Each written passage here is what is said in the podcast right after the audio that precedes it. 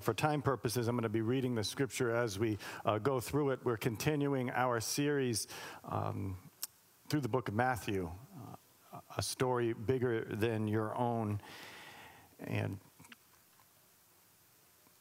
you know, as the, uh, we met some of our college student friends, you know, my guess is, are you guys about doing midterms now? Or, yeah, right. It's right about the time of midterms, right, where you got to take tests.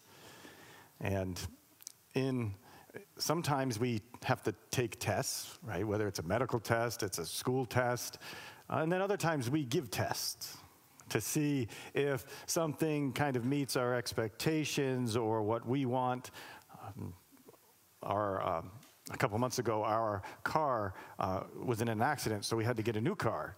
Uh, and so we went on test drive. Uh, we went test drive vehicles. Anyone here lately do a test drive, have to test drive vehicles? No, well, we, we had to.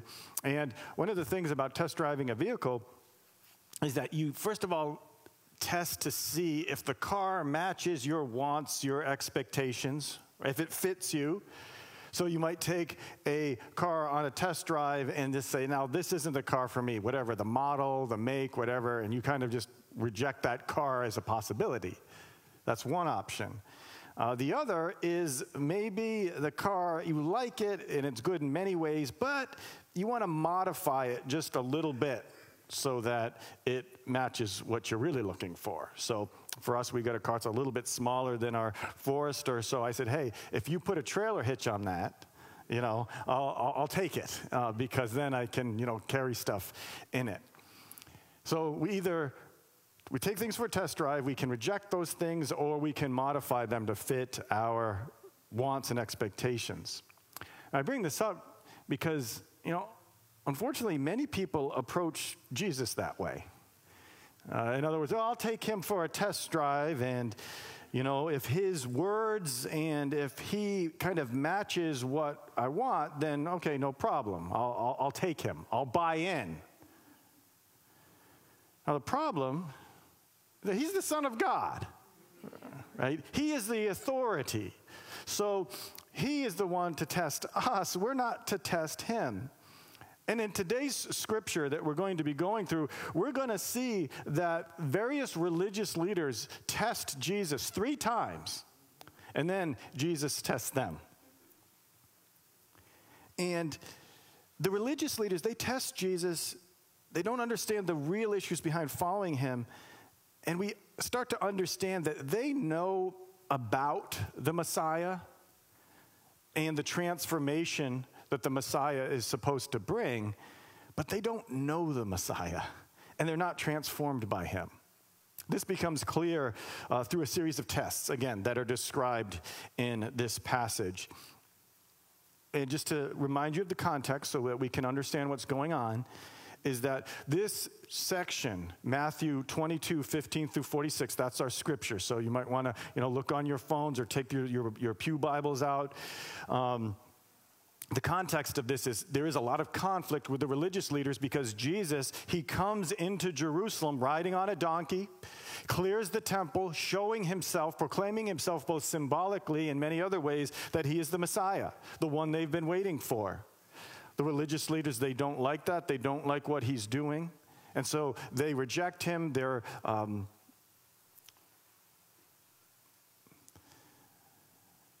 contending with him.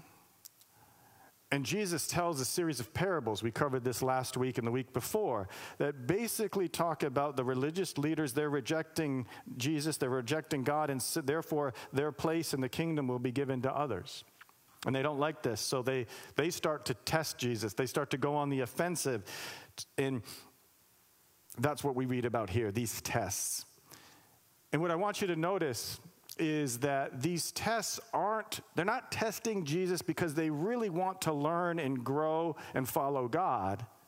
They're testing Jesus to justify their preconceived notions, to justify that, no, this is, uh, we're right in rejecting him. And that's what these are going on. So we're not going to dig deep into each one of these tests. Instead, we're going to look at the big picture. So the first test is found in Matthew 22, verses 15 through 22. It says, Then the Pharisees went and plotted how to entangle Jesus in his words. And they sent their disciples to him, along with the Herodians, saying, Teacher, we know that you're, a, you, are, you are true and teach the way of God truthfully, and you do not care about anyone's opinion, for you're not swayed by appearances. Tell us then, what do you think?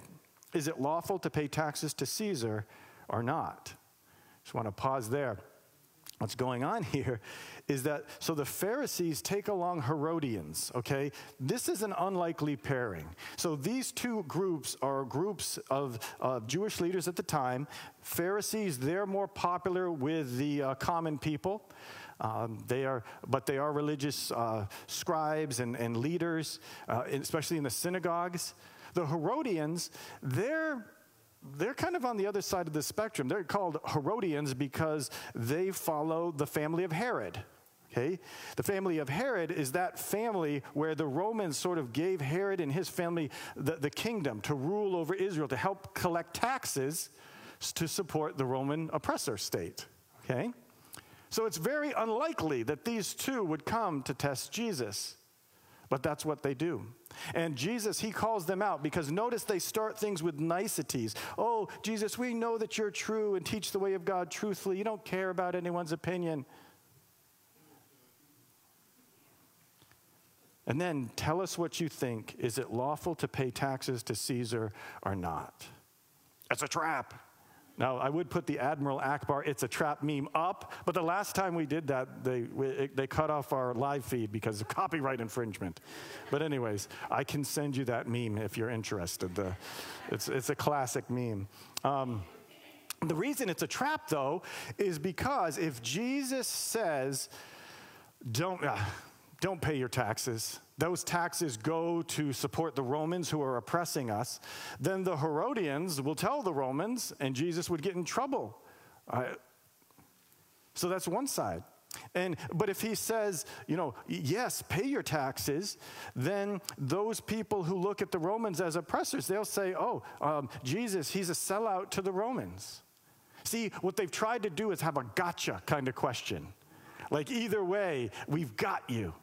We are trapped. And look at how Jesus answers. Jesus, verse 18, but Jesus, aware of their malice, said, Why put me to the test, you hypocrites? Again, he, he realizes they're not actually trying to find truth. They don't really think he's a great teacher who, uh, like, they're, they're being hypocritical and they're trying to trap him. So, yeah, why put me to test, you? Show me the coin for the tax. And they brought him a denarius.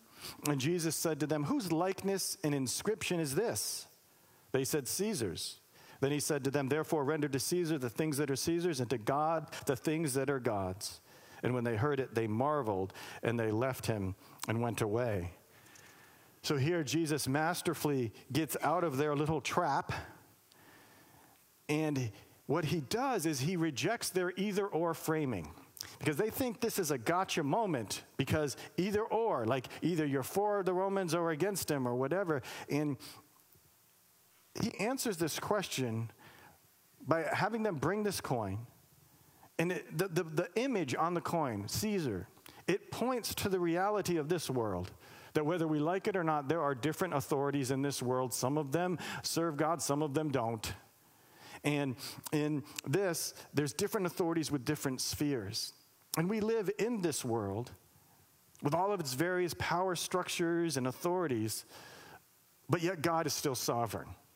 And we're not of this world. Our allegiance is to an eternal kingdom because God and his Messiah are sovereign all over all. And Jesus, he sort of threads this needle in this trap. And so, what the Pharisees and the Herodians are doing is they're trying to test Jesus against po- their political ideas, right?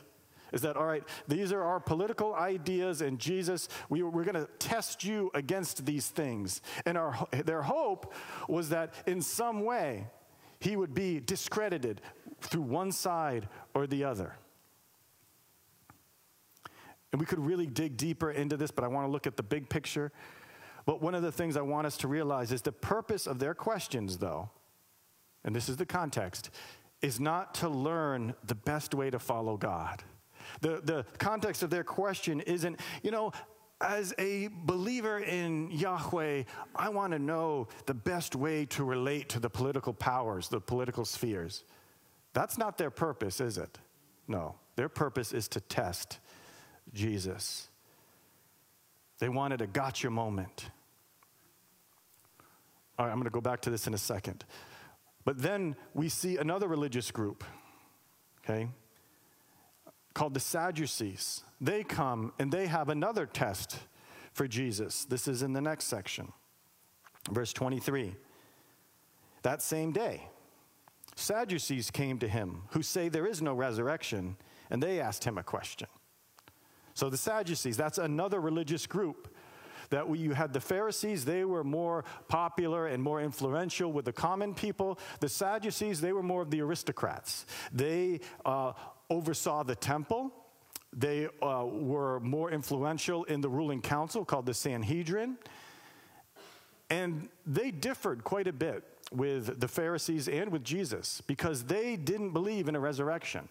One of the reasons they didn't believe that is that they, tr- they treated the first five books of the Old Testament, the, the Pentateuch, the b- books of Moses, those were the books that were binding.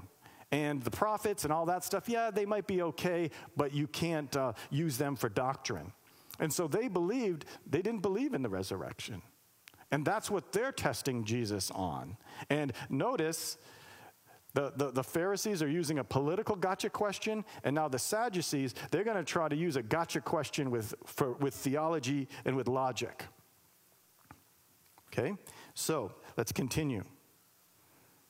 Verse 24. So the Sadducees, they say, Teacher, Moses said, if a man dies having no children, his brother must marry the widow and raise up offspring for his brother. Now, so again, that's an Old Testament reference that in that day and age of, of Moses, that because you were so tied to the land and because it was a, a, a very important to raise up offsprings that were connected to the land, if your brother uh, if you had a brother and, and he died, you would take his wife and raise up children for him. That's what they're talking about here, okay?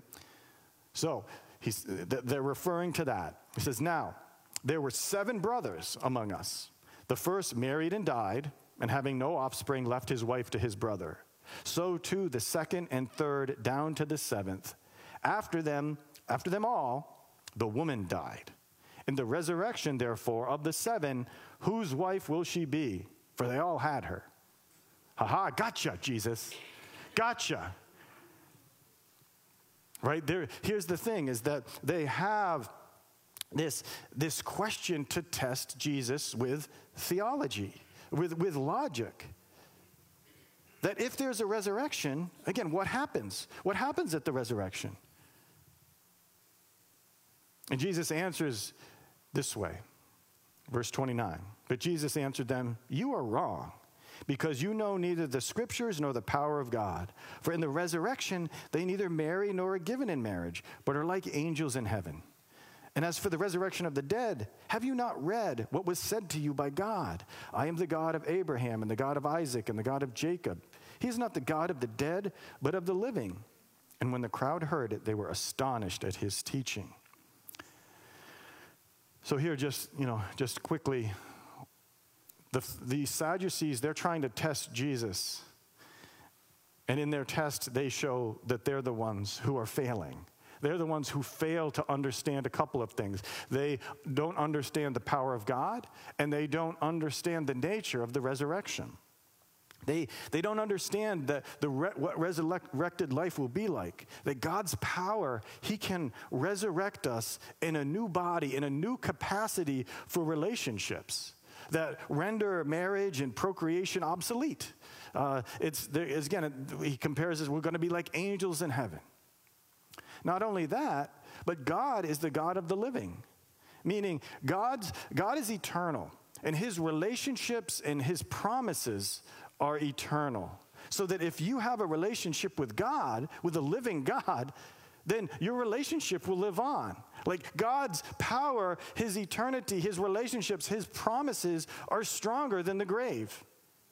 So he, Jesus explains to the Sadducees that they don't understand these things. They don't understand the power of God. They don't understand the nature of the resurrection. And because of that, their test is invalid. Now, we could dig into each one of these tests a little bit more, but again, I want us to look at the big picture. Because the, the purpose of the Pharisees and the Herodians' questions again was not i really want to understand better the relationship between you know my faith and the government. That's not what they were doing. They were testing jesus. They had a political test. The sadducees they were not asking jesus these questions because they wanted to understand deeper the reality of the resurrection or who god is and how his promises can transcend the grave. That's not what they were doing.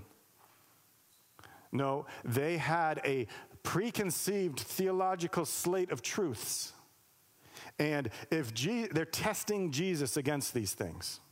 And if Jesus doesn't match them, would they then take their theological or their political thinking and say, okay, Jesus doesn't match it, so I'm going to toss my political thinking, I'm going to toss my theological thinking because Jesus is the Messiah. He's the one I need to follow. Were they going to do that? No. They were using these things to reject Jesus.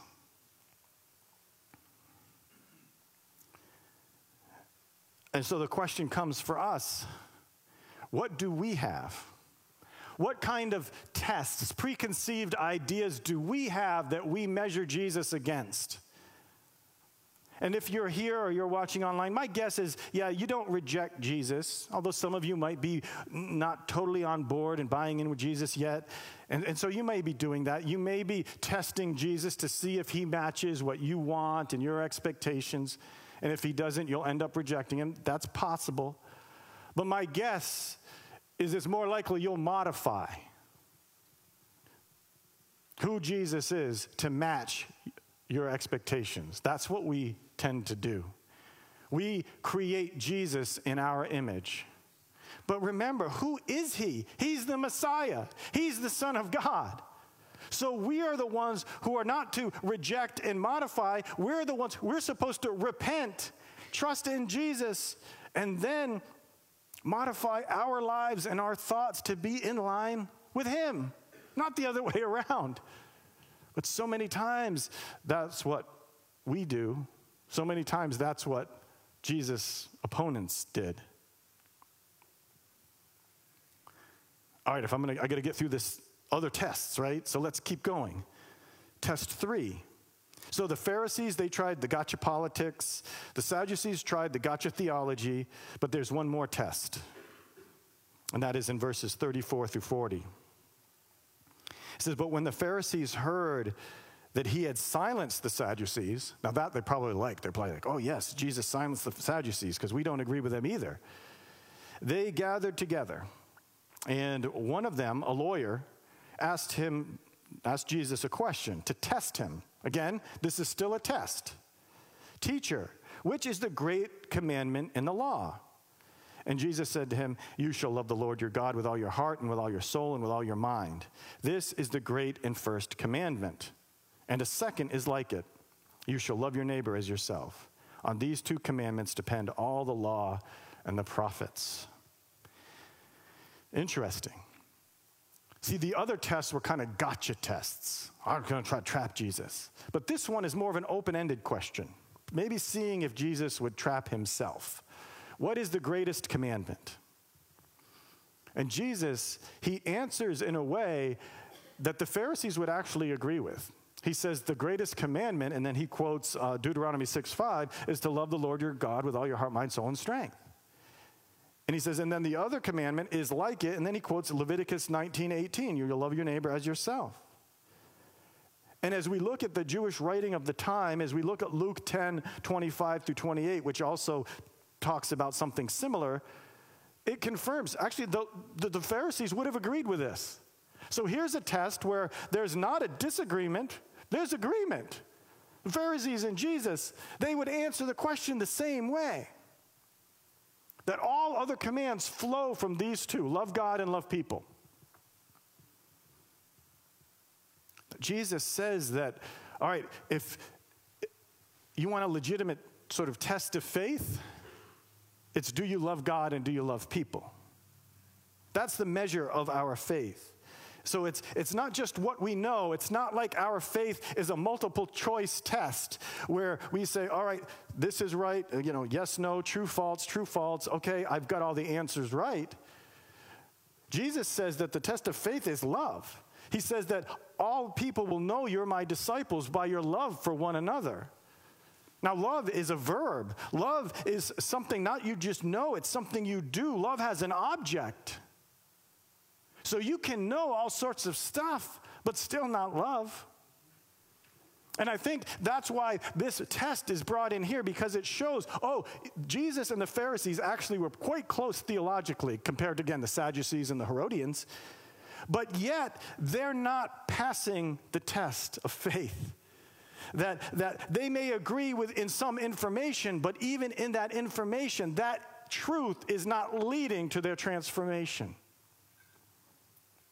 Because that can be the case with us as well. Is we can know the truth, but is it leading towards transformation? A transformed life where we're walking in accord with not just what God wants us to know, but what God wants us to do, how He wants us to live. He wants us to love.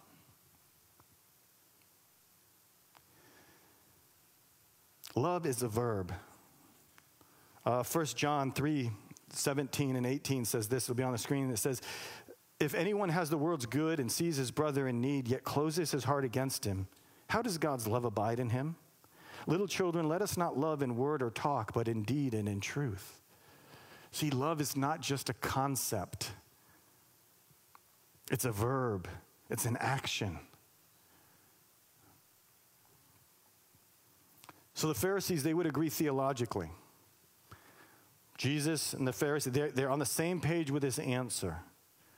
But yet, by their actions, they're not showing that they love God and love people. After all, how can you love God and reject his son? How can you love people but kill the innocent, which they're about to do? They're going to conspire to kill Jesus. You see, this is where we see the importance that truth and love, they, they work together when it comes to our faith. That if we just have a test of faith as if it's a multiple choice question, yeah, that's insufficient. Right? But how we love, how we are transformed, is based in truth. You, you can't have one with the, without the other. Because, see, the, the Pharisees, if you were to interview them, they're, they would say, you know, I love God. I love God. That's why I'm opposing Jesus. Because if, if I love God, I should oppose this one who's not the Messiah, saying he's the Messiah.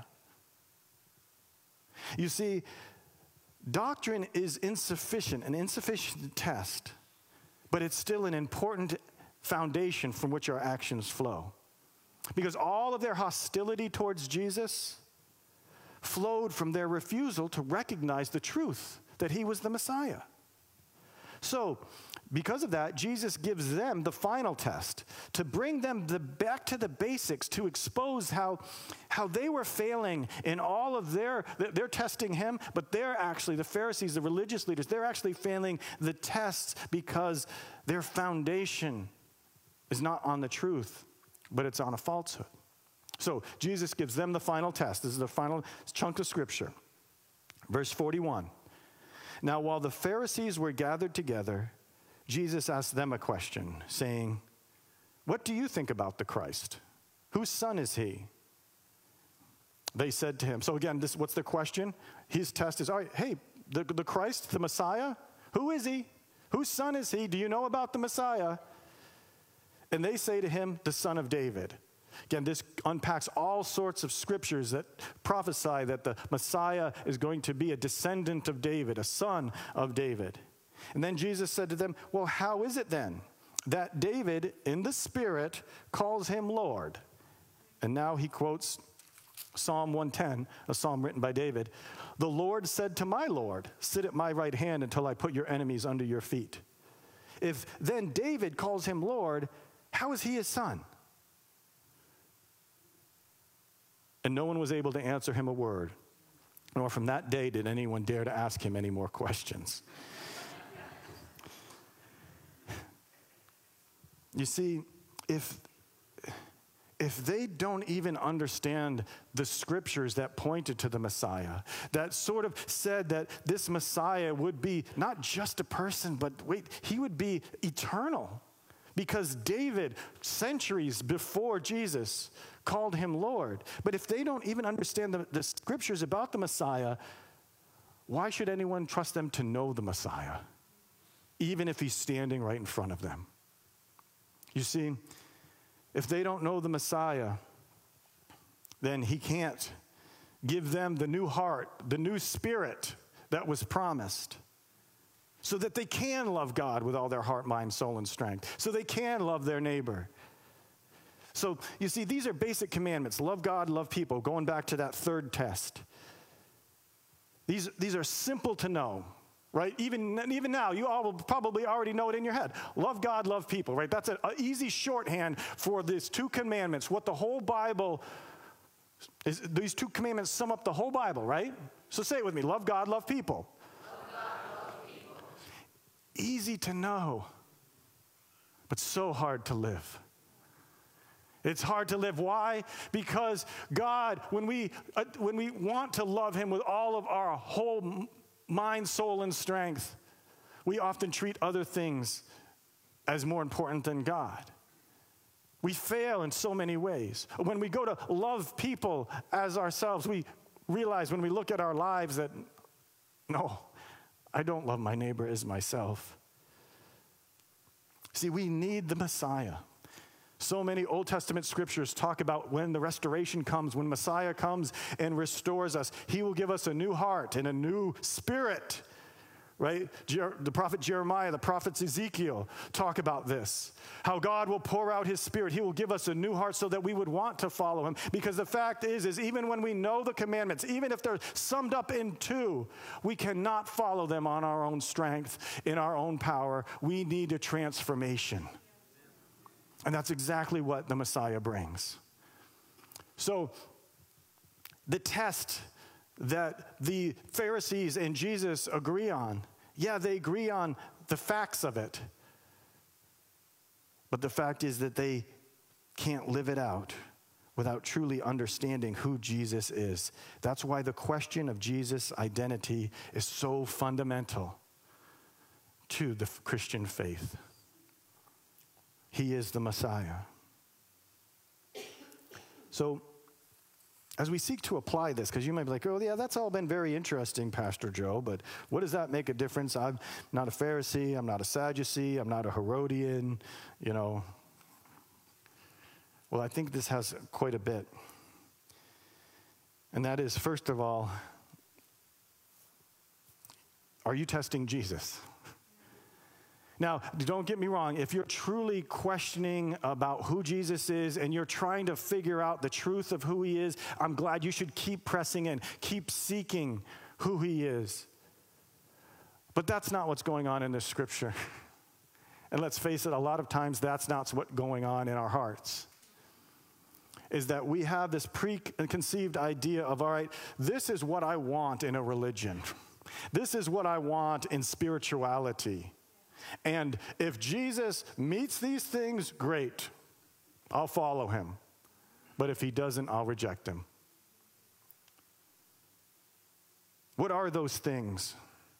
They so many times they can be political. They can be theological, they can be cultural. Or our upbringing. But if Jesus is who he said he is, if he is the Messiah, we don't test him. We receive him.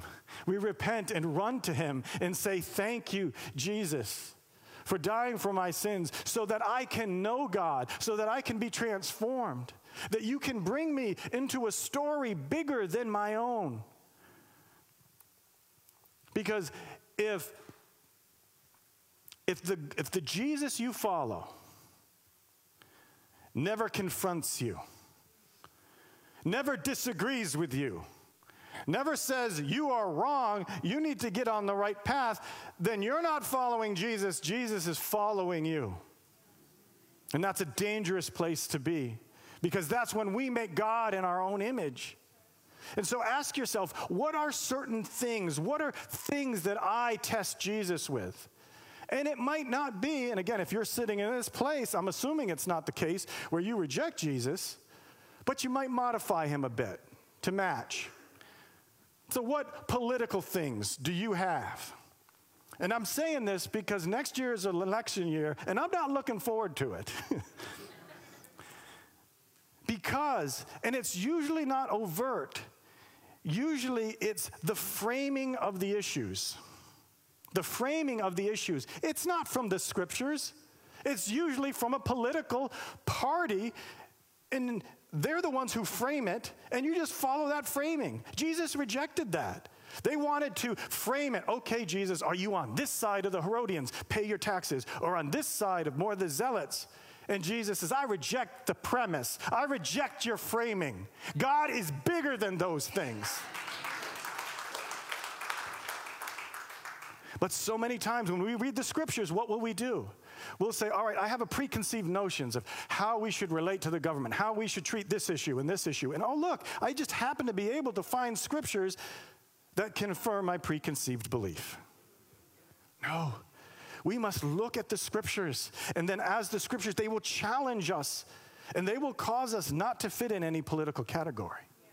Or again, we can have theology or ethics if, again, so many things, our upbringing, our culture, we can have been brought up a certain way, so we read the scriptures in a certain way.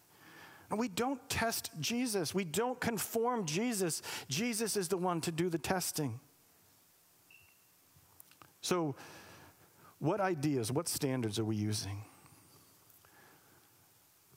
Because really, what is the test, my friends? It's love. But truth and love go together.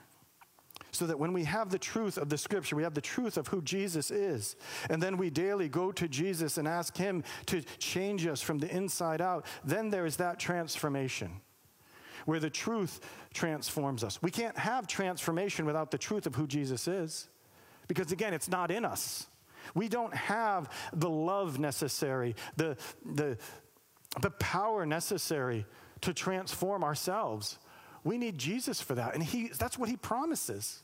So when we trust him as the Messiah, and we entrust his truth of who he is and what he's calling us to do, and daily we make the choice not to test Jesus, but to test ourselves against Jesus, then he'll have us take a step and he will empower us through his spirit to change us from the inside out so that we can love the way that God calls us to love so that it's not just a test, a multiple choice test where you've got all the doctrine down, but don't love. No, they both go together. Where, yes, you understand who Jesus is. Yes, you understand the right answers. But then, through that truth and through the Spirit, the Messiah transforms your heart day by day so that we're more like Him so that we're loving God in a way that we couldn't love Him ourselves. I can't love God the way that He is worthy of in my own strength. I need the Holy Spirit of God to transform me so I can actually begin to love God in the, that way. I can't love my neighbor. I can't love y'all like you should be loved on my own strength because my love is so limited. But I can begin to do that as daily the Spirit fills me so that I can love in a way that God loves. Because that's the test. The test isn't the knowledge, it's the love. And because of that, though, that's why the Pharisees failed. That's why we fail. But we need both. We need the truth, we need the love, and the Spirit of God and the Word take these things and transform us so that we start to reflect Jesus in everything we do. Let's pray. Dear God, would you move in this place? Would you move in our hearts? We confess how we fall so short of loving you and loving people. We confess, Lord, that we have so many tests that are based in ourselves and not based in you. Lord, we repent. We repent of the political, theological, other tests, cultural tests that we put against you and modify who you are. And instead, Lord, we trust in you who you are. And Lord, if there are any here who are struggling with who you are, I pray, Holy Spirit, you'd move in their hearts so that they would trust in you. And Lord, for those of us who have trusted you, who you are, Lord, change us, transform us. Show us in our hearts what we need to put aside so that we can know you and follow you. Lord, show us what it means to love. And bring to mind, Lord, people in our lives, specific people, who we can show your love to. Bring to mind those ways, Lord, where we are loving things above you and not loving you above all things. And during this time, Lord, as we sing your praises, would you change us from the inside out, transform us by your truth? We thank you, Lord. And Lord, if there's any here who are feeling they have failed the test, we thank you, God, that we can come to you right now, today, the test giver, and receive grace and mercy, forgiveness and strength that you can set us right through your grace and mercy. Lord, do that in us and through us now. In Jesus' name, amen.